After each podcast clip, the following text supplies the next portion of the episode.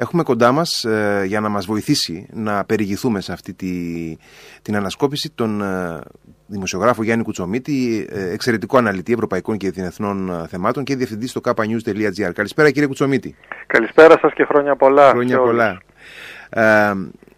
Καταρχάς, από πού να ξεκινήσει κανείς, αλλά ε, νομίζω ότι θα ξεκινήσουμε και θα τελειώσουμε με την πανδημία, γιατί είναι κάτι που ε, μας απασχολούσε πέρσι, μας απασχολεί από την αρχή του χρόνου, συνεχίζει ε, και θα μας συντροφεύει και το χρόνο που έρχεται, από ό,τι φαίνεται. Ε, και νομίζω ότι το 2020 έφυγε και το 2021 ήρθε με την έναρξη της εμβολιαστικής εκστρατείας.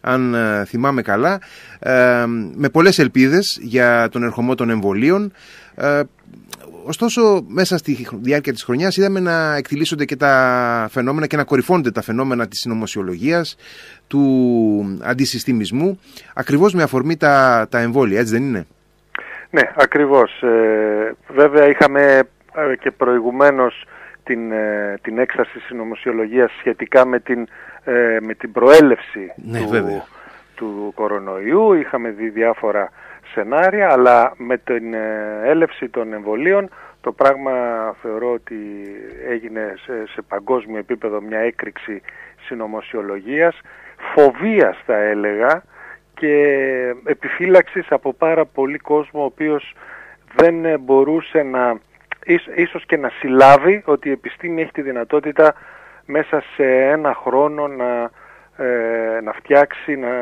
παράξει και να διανύμει αυτά τα αποτελεσματικά εμβόλια τα οποία αυτή τη στιγμή βλέπουμε πόσο πόσο έχουν μειώσει την επίδραση ε, τις επιπτώσεις ε, του κορονοϊού στην, ε, στους ασθενείς. Ε, έχω την αίσθηση ότι παρά τα, τα μεγάλα προβλήματα τα οποία εξακολουθούν να υπάρχουν γιατί ε, συνεχίζουν σε όλες τις χώρες, όχι μόνο στη δική μας, να υπάρχουν συμπολίτες οι οποίοι ε, μειοψηφικά βέβαια αλλά υπαρκτά ε, αρνούνται να προσέλθουν στον εμβολιασμό ε, τουλάχιστον για, για τη μεγάλη πλειοψηφία ε, του κόσμου, κάποια στιγμή μετά τους πρώτους μήνες νομίζω ότι άρχισε να περπατάει ε, το, το, το, εμβολιαστικό κύμα, έτσι δεν είναι; Ναι, ε, είδαμε μια προσέλευση η οποία ήταν αρκετά θα έλεγα ελπιδοφόρα, είδαμε ανθρώπους μικρής, μεσαίας, μεγάλης, πολύ μεγάλης ηλικίας να προσέρχονται στα εμβολιαστικά κέντρα. Είδαμε επίσης να γίνονται προσπάθειες να προσεγγιστούν ηλικιωμένοι που δεν μπορούν να μετακινηθούν στα σπίτια τους με πρωτοβουλίες και της ε, τοπικής αυτοδιοίκησης. Ε, είδαμε όμως και τα φαινόμενα ε, κάποιων οργανωμένων μειοψηφιών οι οποίες θέλανε να σπείρουν την αμφιβολία στην κοινωνία για την αποτελεσματικότητα, για τα κίνητρα των εμβολίων, τα κίνητρα των κυβερνήσεων ε, και όλο αυτό το πακέτο θα έλεγα της αμφισβήτησης ε, της ε, αντιμετώπισης της πανδημίας. Από την αρχή της εμβολιαστικής εκστρατείας διεθνώς πάρα πολλοί ειδικοί αλλά ε, όχι μόνο γιατροί και άνθρωποι των κοινωνικών επιστημών επεσήμεναν τον κίνδυνο να δημιουργηθεί ένα διευρυνόμενο χάσμα υγειονομικά ανάμεσα στον στον προοδευμένο τέλος πάντων εντός ή εκτός εισαγωγικών κόσμο ε, της Δύσης και των ισχυρών χωρών και σε πάρα πολλές χώρες της Αφρικής, της Ασίας, όπου δεν θα ε, φτάσουν γρήγορα τα εμβόλια και τελικά βλέπουμε ότι από αυτές τις χώρες ακριβώς που υστερούν σημαντικά στον εμβολιασμό ε, αναπαράγονται οι, οι παραλλαγές, οι, οι μεταλλάξεις του ιού που μας επιστρέφουν, έτσι δεν είναι; Ναι, ακριβώς. Ε, αυτό είναι ένα γεγονός. Εδώ βέβαια θα πρέπει να σημειώσουμε το εξής. Ε, κάποιοι φίλοι μας μπορεί να είδαν μια συνέντευξη που έδωσε πριν μερικές εβδομάδες ο Άλμπερ Μπουρλά, ο διευθυντής της Pfizer, που εξήγησε συγκεκριμένα ότι αυτά τα εμβόλια χρειάζονται πάρα πολύ ειδικές συνθήκες ε, αποθήκευσης ε, και διαχείρισης όπου πάρα πολλές, οι περισσότερες μάλλον χώρες του τρίτου κόσμου δεν διαθέτουν πουδενή. Όταν τα εμβόλια αυτά πρέπει να ψύχονται στους μείον 70 βαθμούς Κελσίου, ποιος μπορεί να φανταστεί απομακρυσμένα χωριά και κομοπόλεις της Ινδίας, της Αφρικής, ε, χωρών που δεν έχουν καν ρεύμα για να μπορέσουν να αποθηκεύσουν αυτά τα εμβόλια. Ε, θυμάμαι τον Άλμπε Μπουρλά να εξηγεί ότι στην Κάνα πήγανε με drones ε, και μοιράσαν εμβόλια ε, με τα drones σε απομακρυσμένα χωριά για να μπορέσουν να φτάσουν. Άρα αυτό ήταν κάτι το οποίο δεν μπορούσε να ξεπεραστεί εκ των πραγμάτων. Ε, το θέμα είναι τώρα τι μπορούμε να κάνουμε από εδώ και πέρα. Φυσικά και πρέπει να ε, βοηθηθούν αυτές οι χώρες. Ήδη νομίζω η Ευρωπαϊκή Ένωση θεωρείται η μεγαλύτερη δωρήτρια χώρα στον κόσμο, όχι ναι. χώρα, ενώ ένωση κρατών στον οργανισμός, κόσμο, ναι. οργανισμός ο οποίος ε, κάνει δωρεές εμβολίων στον τρίτο κόσμο, ιδίως στην Αφρική. Ε, μάλιστα στην ε, προσπάθεια αυτή, της προσπάθειας αυτής ηγείται και μια ελληνικής καταγωγής ευρωβουλευτής η Χρυσούλα Ζαχαροπούλου που είναι από τη Γαλλία. Ε, η Ελλάδα σαν κράτος επίσης έχει κάνει εξαιρετική δουλειά στην Αφρική σε συγκεκριμένες χώρες όπως είναι η Ρουάντα, όπως είναι η Σενεγάλη και άλλες χώρες έχει στείλει ε, εμβόλια που πλήρωσε από τον ελληνικό προπολογισμό και πήγανε και έγιναν δωρεά υπάρχει, υπάρχει μια φροντίδα. Αλλά όμως έχουμε αυτά τα, τα τεχνολογικά προβλήματα, τα εμπόδια τα οποία είναι πάρα πολύ δύσκολο να ξεπεραστούν. Τα οποία επειδή αφορούν και την παραγωγή την ίδια λόγω της σπανιότητας των πρώτων υλών ε, θυμάμαι ακριβώς τον Άλμπερ Μπουρλά να εξηγεί ότι δεν είναι πανάκια η άρση της πατέντας των εμβολίων ότι υπάρχουν μια σειρά από πολύπλοκα θέματα που στην πραγματικότητα καθιστούν ε, απαγορευτική την, την πολλαπλή παραγωγή, ότι ακόμα και αν απελευθερωθούν οι πατέντες δεν υπάρχουν οι μονάδες παραγωγής για αυτά τα πράγματα. Ναι, ακριβώς. Αυτό είναι ε, η μία πλευρά ε, της, ε, ας πούμε, της, η εξήγηση από τη μία πλευρά. Από την άλλη η AstraZeneca έχει απελευθερώσει την πατέντα. Ε, για να είμαστε βέβαια δίκαιοι θα πρέπει να πούμε ότι αυτή η τεχνολογία mRNA την οποία ε, έφτιαξε η BioNTech και η Pfizer αλλά και η Moderna είναι μια επαναστατική τεχνολογία η οποία μπορεί να έχει στο μέλλον εφαρμογή σε πάρα πολλές άλλες ε, ασθένειες ακόμη και στον καρκίνο. Ναι, ναι, ναι, Άρα είναι πάρα πολύ δύσκολο να θεωρήσουμε ότι εταιρείες οι οποίες βασίζουν ε, τους προπολογισμούς τους και όλου τους την, την, την, στο σχεδιασμό πάνω σε αυτή την τεχνολογία, την mRNA, ότι θα την απελευθερώσουν έτσι απλά για να ε, δοθούν τα εμβόλια. Διότι από πίσω είναι η τεχνολογία mRNA, δεν είναι τόσο το εμβόλιο το οποίο έχει σημασία. Ε, φεύγοντας τώρα προς το παρόν από το πεδίο της πανδημίας, να θυμηθούμε επίσης μια φοβερή στιγμή, ακριβώς με την έναρξη του χρόνου, στις 6 Ιανουαρίου, αν θυμάμαι καλά, του 2020, τις φοβερές εικόνες από την ε, κατάληψη του Καπιτολίου από ορδές ε, ασύντακτων ε, φανατικών οπαδών του Ντόναλτ Τραμπ, μια εικόνα που σημάδεψε πραγματικά τη, την έναρξη της χρονιάς και την αποχώρηση του Ντόναλτ Τραμπ από την ηγεσία των ΗΠΑ. Ναι, ήταν θα έλεγα μια τραγική στιγμή για τη δημοκρατία, όχι μόνο για την Αμερικανική δημοκρατία, θα έλεγα για τη δημοκρατία σε όλο τον κόσμο. Γιατί η Αμερικανική δημοκρατία είναι, ε, θα έλεγα, έως, έως και φάρος σε, σε πολλές πλευρές ε, των δημοκρατικών καθεστώτων και ε, νομίζω πόνεσε η ψυχή μας να βλέπουμε αυτή την κατάσταση εκεί πέρα. Βέβαια εμείς ως Έλληνες επειδή ζήσαμε όχι τόσο πολύ αλλά σχετικά σε αρχικό στάδιο ε, φαινόμενα όχλου ε, τα οποία διακινδύνευσαν και το πολίτευμα θα έλεγα ε, πονούσαμε διπλά διότι βλέπαμε ότι δεν, υπάρχει, ε, δεν υπάρχουν οι, οι θεσμοί αυτοί και οι ασφαλιστικές δικλείδες για να προστατέψουν το πολίτευμα. Φανταστείτε αυτές οι χιλιάδες άνθρωποι που μπήκαν μέσα να, να είχαν πολύ περισσότερα όπλα, να τα χρησιμοποιούσαν και να σκότωναν βουλευτές, να καταλάμβαναν το κοινοβούλιο, ε, τα έχουμε δει σε χώρες του τρίτου κόσμου, τα είχαμε δει σε ένα πραξικόπημα στη Ρωσία πριν από 30 χρόνια. Ε, ήταν μια τραγική κατάσταση. Βέβαια υπάρχουν ευθύνες για όλα αυτά. Διερευνώνται αυτή τη στιγμή από μια συγκεκριμένη επιτροπή του Κογκρέσου. Ε, δεν νομίζω ότι χρειάζεται να ανοίξουμε τώρα αυτή τη συζήτηση, ναι, ποιες είναι οι ευθύνες, αλλά συγκεκριμένες ευθύνες υπάρχουν και πολιτικές. Από την άλλη, νομίζω ότι είναι μια ευκαιρία να να σκεφτεί κανείς πώς μπορεί να ε, οπλίσει περισσότερο ε, και να θωρακίσει τους θεσμούς της δημοκρατίας από τέτοια φαινόμενα. Με ποιους όρους ξεκίνησε η θητεία του Προέδρου Τζο Μπάιντεν; Πολύ, είναι εξαιρετικό ερώτημα γιατί αυτές τις μέρες υπάρχει ένας έντονος σκεπτικισμός τελευταίες εβδομάδες στην Αμερική για το αν ο, η Προεδρία Biden θα μπορέσει να μετουσιώσει σε πράξη όλες τις ε, προεκλογικές εξαγγελίες τις οποίες είχε ε, δώσει προς τον Αμερικανικό λαό. Ιδίως όταν το αποτέλεσμα και των ε, εκλογών στη Γερουσία ήταν πολύ θετικό και κατάφεραν οι δημοκρατικοί να έχουν πλέον ε, τη λεγόμενη trifecta, δηλαδή την τριπλή πλειοψηφία και στα δύο νομοθετικά σώματα αλλά και στο Λευκό Οίκο. Λοιπόν, σε ένα μεγάλο βαθμό, θα έλεγα, σε ένα πολύ μεγάλο βαθμό, οι εξαγγελίες του Τζο Μπάιντεν έχουν ε, ουσιαστικά εκπληρωθεί. Αν περάσει και σε μεγάλο βαθμό και αυτό το τελευταίο νομοσχέδιο για την ενίσχυση ε, της οικονομίας με τα, για την μακροπρόθεσμη ενίσχυση της οικονομίας νομίζω σε μεγάλο βαθμό θα έχει εκπληρωθεί. Όμως αυτό δεν γίνεται ε, θα έλεγα ε, δεν το νιώθει στην τσέπη του ο μέσος Αμερικανός πολίτης. Και βλέπουμε το παράδοξο ε, να περνούν πολλά από αυτά τα νομοσχέδια και τους νόμους τους οποίους είχε ε, υποσχεθεί ο Τζο Μπάιντεν, αλλά η δημοτικότητα του Προέδρου να μειώνεται όλο και περαιτέρω.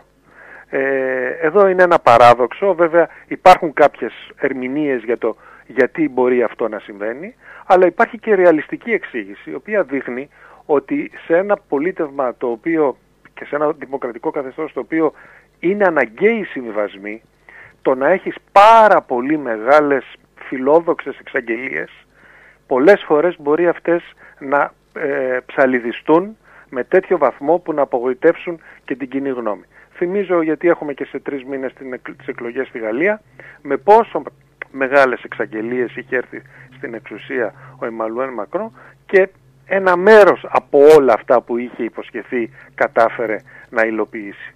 Άρα από τη μία είναι πολύ καλό να έχει κανείς φιλόδοξα σχέδια στην αρχή της τετραετίας, αλλά θα πρέπει να υπάρχει και ένας ρεαλιστικός σχεδιασμός για το τι από όλα αυτά μπορεί να πραγματικά να υλοποιηθεί.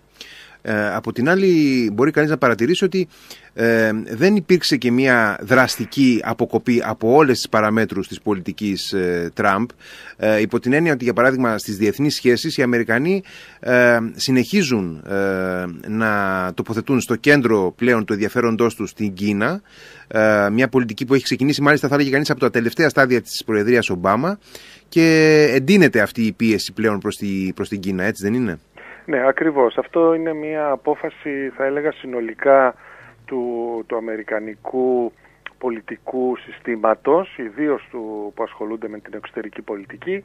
Υπάρχει μια απόφαση ότι ο αντίπαλος, ο κίνδυνος για την ε, κυριαρχία, την ηγεμονία, με ό,τι έννοια μπορούμε να δώσουμε στην ηγεμονία των ΗΠΑ, ε, έρχεται από την Κίνα τα επόμενα χρόνια, τις επόμενες δεκαετίες. Άρα εκεί θα πρέπει να ε, στοχευθεί η προσπάθεια της εξωτερικής πολιτικής των ΗΠΑ και η στρατιωτική αμυντική διαδικασία. Και το είδαμε αυτό με έναν πολύ άκομψο και απότομο τρόπο με τη συμφωνία την αουκους που εξαγγέλθηκε και ανακοινώθηκε με την Αυστραλία και το Ηνωμένο Βασίλειο. Κάπως, Όμως, κάπως σπασμωδική ήταν αυτή η συμφωνία. Ήταν μια σπασμωδική ε, προσπάθεια όμως όσοι παρακολουθούσαμε τα τεκτενόμενα στην ε, Οκεανία και την Άπο Ανατολή βλέπαμε την πίεση που υφίστατο η αυστραλια από την Κίνα και η Αυστραλιανή κυβέρνηση αναζητούσε επίμονα και με αγωνία θα έλεγα, απελπισμένα ίσως, ε, μια τέτοιου είδους συμφωνία για να μπορέσει να νιώσει και ένα μεγαλύτερο, μια μεγαλύτερη ασφάλεια στην πίεση που δεχόταν από την Κίνα. Όμως αυτό ήταν μια πολύ εμφατική κίνηση των ΗΠΑ για το που θέτει ε, το βάρος, το ειδικό, όχι μόνο το ειδικό βάρος, αλλά το συνολικό βάρος της εξωτερικής και αμυντικής πολιτικής για τα επόμενα χρόνια. Όμως για να είμαστε δίκαιοι θα πρέπει να πούμε ότι πολλά από τα πλήγματα που υπέστησαν οι ευρωαμερικανικές σχέσεις με την Προεδρία Ομπάμα έχουν σε ένα βαθμό αποκατασταθεί, mm-hmm. ιδίως στο κομμάτι των εμπορικών σχέσεων. Ε, υπήρχε καλή πίστη και από τις δύο πλευρές και ήδη ας πούμε ένα παράδειγμα είναι ότι άρθηκαν οι δασμοί ε, που είχαν τεθεί ε, από τις δύο πλευρές με αφορμή τους, ε, την διένεξη για τις επιδοτήσεις στην Boeing και στην Airbus.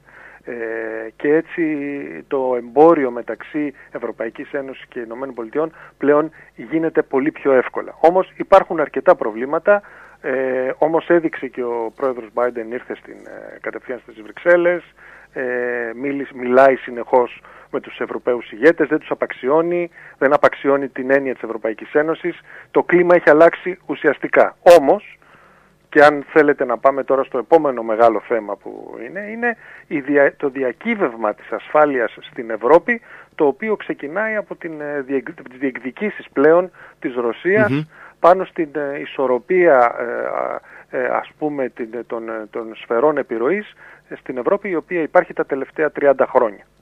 Ε, και αυτό ξεκίνησε με έναν επίσης πολύ εμφατικό τρόπο, με εκείνη την θα έλεγα ε, δραμα, έως και φιάσκο κοινή συνέντευξη τύπου του Ζωζέ Μπορέλ και του Σεργέη Λαυρόφ στη Μόσχα τον, τον Φεβρουάριο του 2021, όπου ουσιαστικά ήταν μια, ε, θα έλεγα, ένας ξεφτυλισμός της Ευρωπαϊκής Ένωσης να δέχεται αυτού του είδους την αντιμετώπιση. Όμως, εκεί ήταν η πρώτη στιγμή που η Ρωσία έδειξε ότι πλέον θα τραβήξει τα πράγματα στα άκρα.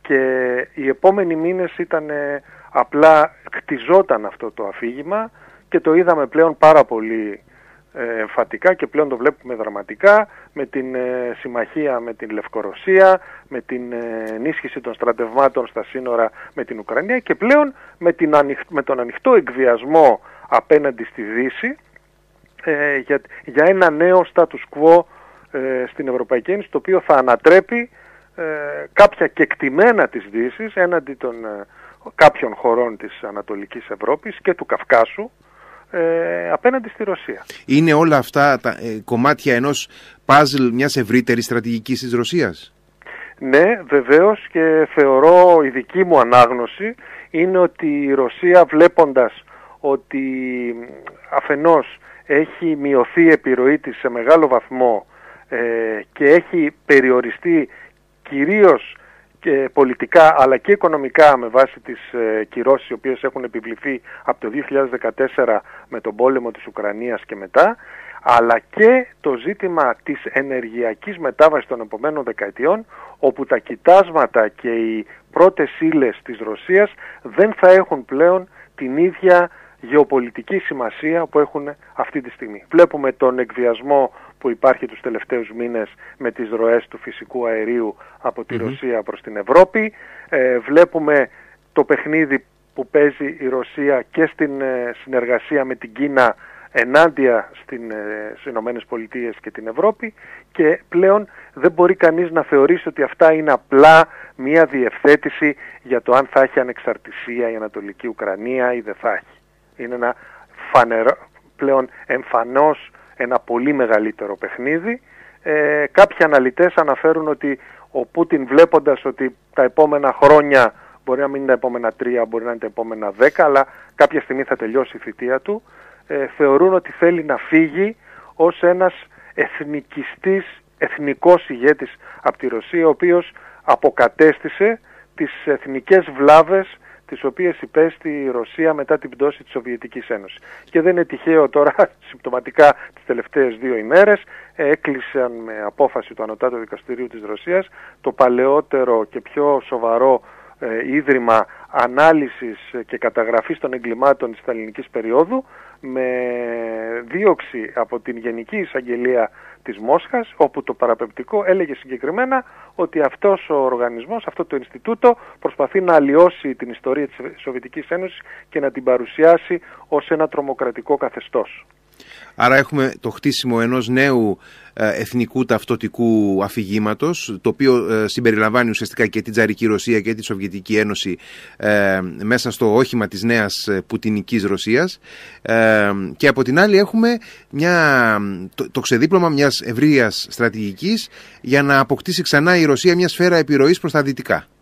Ναι, ακριβώς και θα έλεγα να χτίσει ένα τείχος γύρω της ε, από, από χώρες οι οποίες θα είναι ουσιαστικά ε, εντελώς ανδρικέλα, θα είναι σαν ε, χώρες οι οποίες δεν θα μπορούν να πάρουν μόνος αποφάσεις. Βλέπουμε το πρώτο ε, φατικό παράδειγμα που είναι η Λευκορωσία, όπου πλέον ο Πούτιν αποφασίζει για τα πάντα σε σχέση με το καθεστώς εκεί. Δεν υπάρχει κανένα ζήτημα πλέον. Ε, αυτό που πιστεύω το, το μοντέλο αυτό θα, θα ήθελε να το μετουσιώσει και σε άλλες περιοχές. Ε, θα σας πω κάτι το οποίο μου είχε, φανεί, μου είχε κάνει τρομερή εντύπωση πριν από τρία χρόνια. Ε, μέχρι πριν τρία χρόνια γινόταν ε, ένα συνέδριο πολύ σημαντικό στη Ρόδο ε, το οποίο διοργάνωνε το ίδρυμα ενός από τους μεγαλύτερους Ρώσους ολιγάρχες. Ο Γιακούνιν, λοιπόν, ο, ο άνθρωπος αυτός, ο οποίος είναι ο ιδιοκτήτης των ρωσικών σιδηροδρόμων και έχει, ε, έχει ένα ενδιαφέρον για την Ελλάδα, τον ενδιαφέρει η Ορθοδοξία, και, και άλλα πράγματα.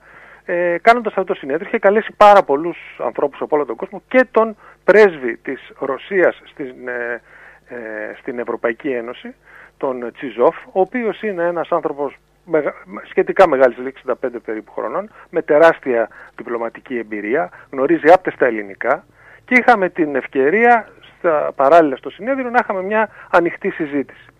Λοιπόν, μου είπε ο Τσιζόφ, και μπορώ να το πω αυτό πλέον, γιατί πλέον ότι μου είπε ότι, γιατί συζητούσαμε τότε για το ζήτημα της Βόρειας Μακεδονίας και το Σκοπιανό και συζητούσαμε για, για την κρίση που είχε προέλθει από την απέλαση των Ρώσων δοπληματών ε, τότε από τον Νίκο Κοτζιά κτλ. Mm-hmm. Μου λέει, μα κύριε Κουτσομίτη, θυμάστε τη συμφωνία των ποσοστών της Μόσχας.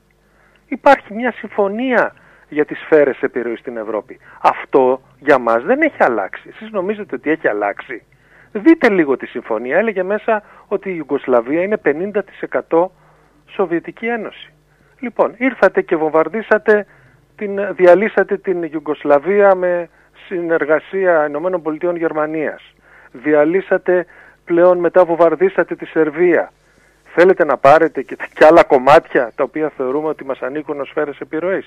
Και εκεί σοκαρίστηκα στην αρχή αλλά κατάλαβα ότι στη Δύση έχουμε, τρέχουμε με κάποιες ψευδεστήσεις ότι θα κάνουμε διευρύνσεις, οι δημοκρατικοί λαοί των χωρών της πρώην Σοβιετικής Ένωσης θα αποφασίσουν μόνοι τους για την τύχη τους και μπορεί να έρθουν στην ανοιχτή αγκάλη της Δύσης, αλλά στη Μόσχα θεωρούν ότι όλα αυτά είναι εδάφη και σφαίρες επιρροής, οι οποίες η Δύση έχει παρισφρήσει με έναν υπεριαλιστικό τρόπο, να σου πω σε εισαγωγικά, να θυμηθούμε και κάποιες Ε, ορολογίες.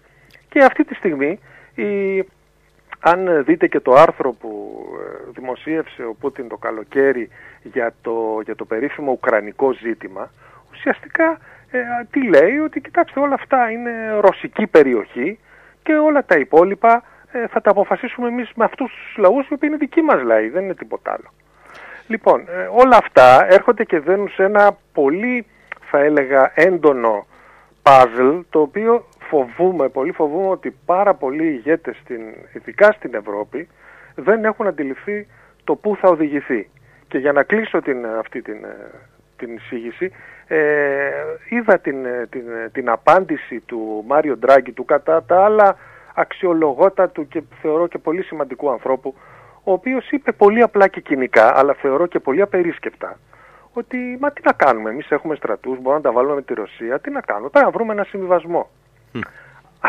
Αυτό όμως είναι, είναι η επιτομή της φιλανδοποίησης της Ευρώπης. Είναι το κεντρικό μήνυμα που εκπέμπει η Ευρωπαϊκή Ένωση. Ωστόσο. Ακριβώς. ακριβώς, ακριβώς. Ε, και στο φόντο ακριβώς όλης αυτής της ε, στρατηγικής ανταγωνισμού που εκτελήσεται από τη Ρωσία έχουμε και όλες τις παλινοδίες και τις ε, αφισβητήσεις της πράσινης ανάπτυξης, της πράσινης ε, έτσι, της, της μεγάλης ενεργειακής μετάβασης για την Ευρώπη είναι ένα τεράστιο ζήτημα το οποίο ειδικά τις τελευταίες, τους τελευταίους δύο μήνες με την έκρηξη, την εκτείναξη των τιμών ε, έχει αρχίσει και αγγίζει το, την, ε, το, τα νοικοκυριά και τα πορτοφόλια όλων των Ευρωπαίων καταναλωτών και αρχίζουν και τίθενται πλέον κάποια πολύ προφανή ερωτήματα. Να, δια, να διακόψω εδώ μια στιγμή και να πω μόνο ότι ε, βλέπω τις τελευταίες εβδομάδες ότι αρχίζει κάπως και νερώνει, ναι. ε, ε, νερώνουν οι Βρυξέλλες το νερό τους, το κρασί τους, συγγνώμη, ναι. και ε, στρέφονται προς μια πιο ρεαλιστική αντιμετώπιση.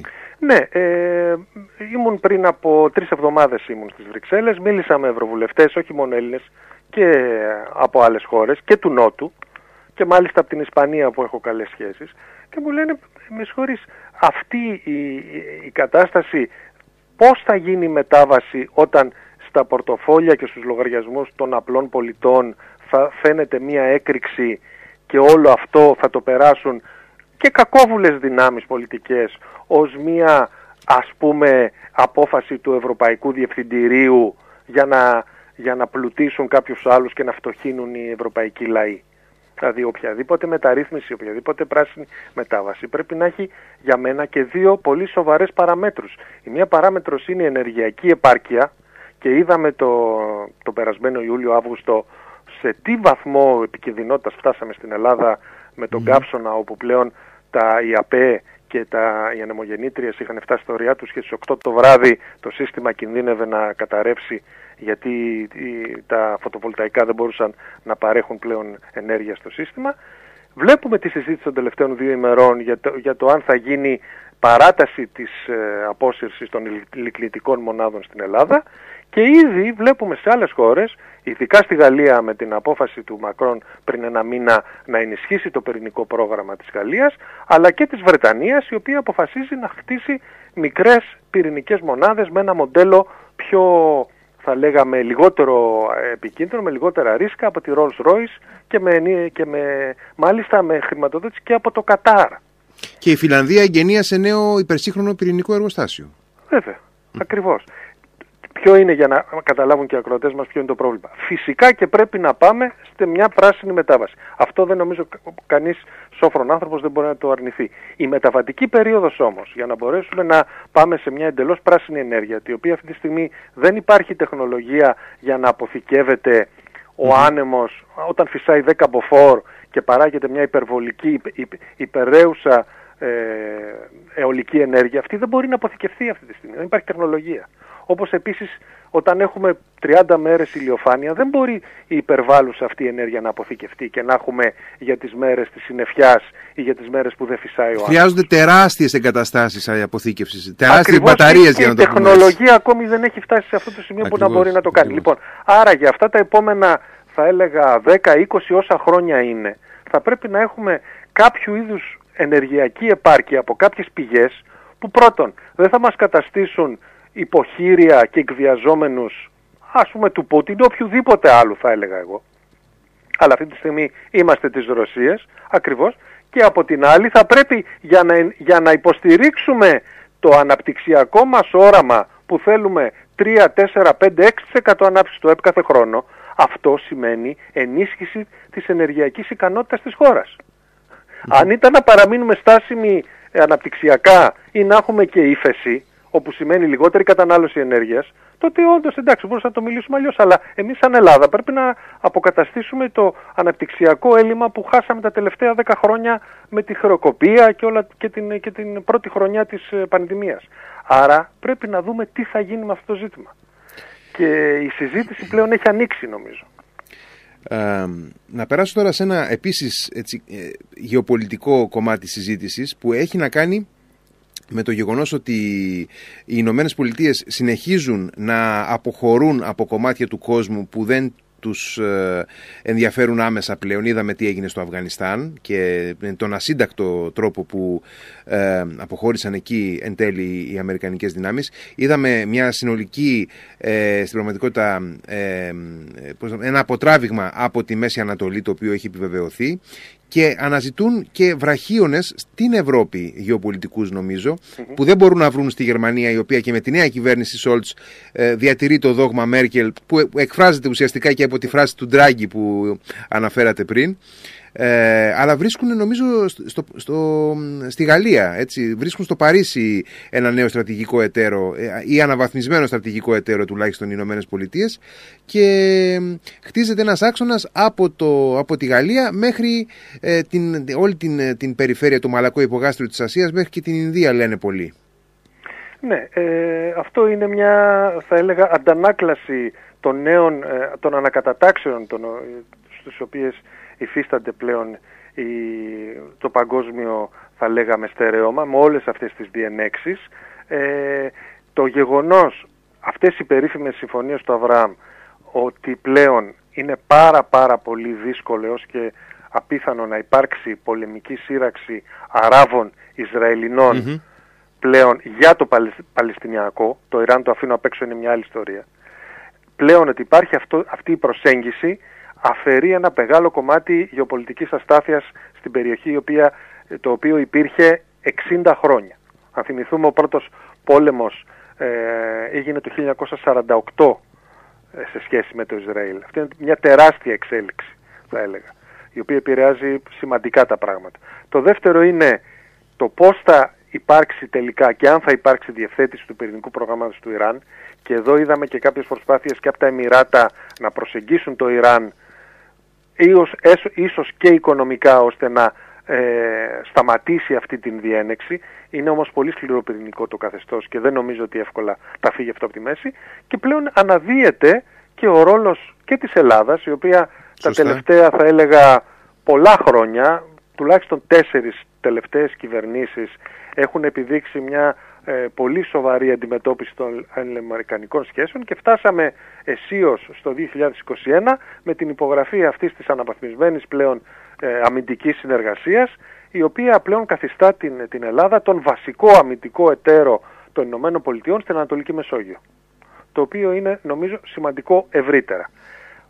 Όμως βάζω ένα, μια, έναν αστερίσκο που είναι το εξής για να, γιατί ε, καλό είναι αυτά να τα αναφέρουμε αλλά δεν πρέπει να υπάρχουν και ψευτεστήσεις ότι αυτού του είδους οι συμμαχίες και οι συνεργασίες μας με τα Εμμυράτα, με την Αίγυπτο, με το Ισραήλ και τις ΗΠΑ και τη Γαλλία μπορούν να μας αντικαταστήσουν το, την, το αίτημα αποτροπής και αμυντικού δόγματος το οποίο πρέπει να έχει χώρα απέναντι στους κινδύνους που αντιμετωπίζει.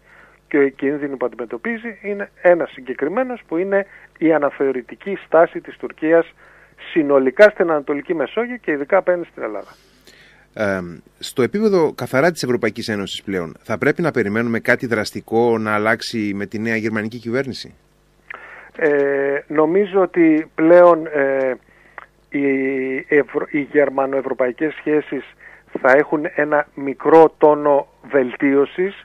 Δεν θα δούμε πλέον έναν ηγέτη όπως ήταν η Μέρκελ η οποία συνομιλούσε με το ένα αυτή ήταν με την κοινοβουλευτική ομάδα του Χριστιανοδημοκρατικού Κόμματος το οποίο είχε σοβαρές επιφυλάξεις για περαιτέρω διεύρυνση των ευρωπαϊκών θεσμών και ιδίως με το Ταμείο Ανάπτυξης το οποίο θεωρώ είναι η μεγαλύτερη κληρονομιά που μας αφήνει η απελθούσα καγκελάριος.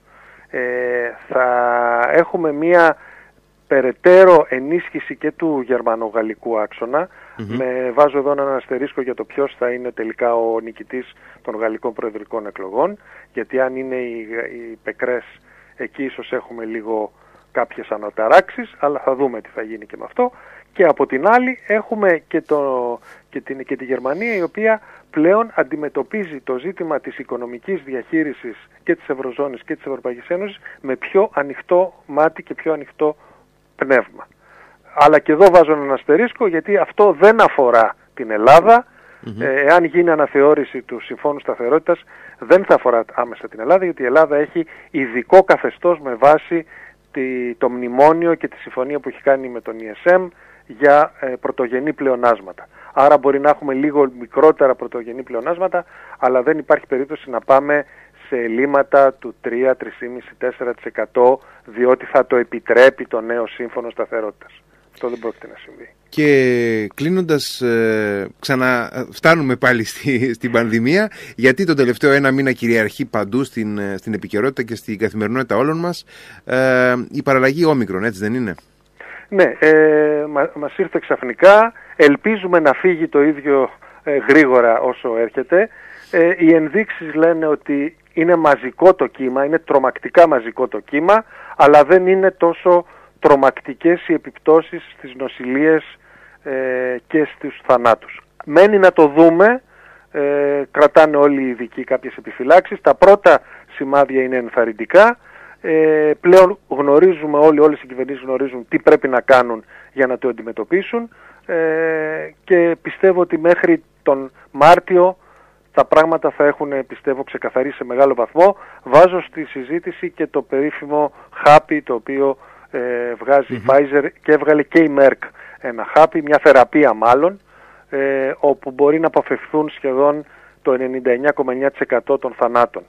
Ε, οπότε πιστεύω ότι την Άνοιξη θα μιλάμε με άλλους όρους πλέον για την πανδημία. Κύριε Κουτσομίτη, ευχαριστώ πάρα πολύ για αυτή την ε, συζήτηση. Νομίζω ότι αγγίξαμε όλα τα σημαντικά. Ποτέ δεν μπορούμε να τα πιάσουμε όλα, αλλά ε, ήταν νομίζω ε, αρκετά καλή. Ευχαριστώ πάρα πολύ και εύχομαι καλή πρωτοχρονιά και καλή, καλή χρονιά. χρονιά σε όλους.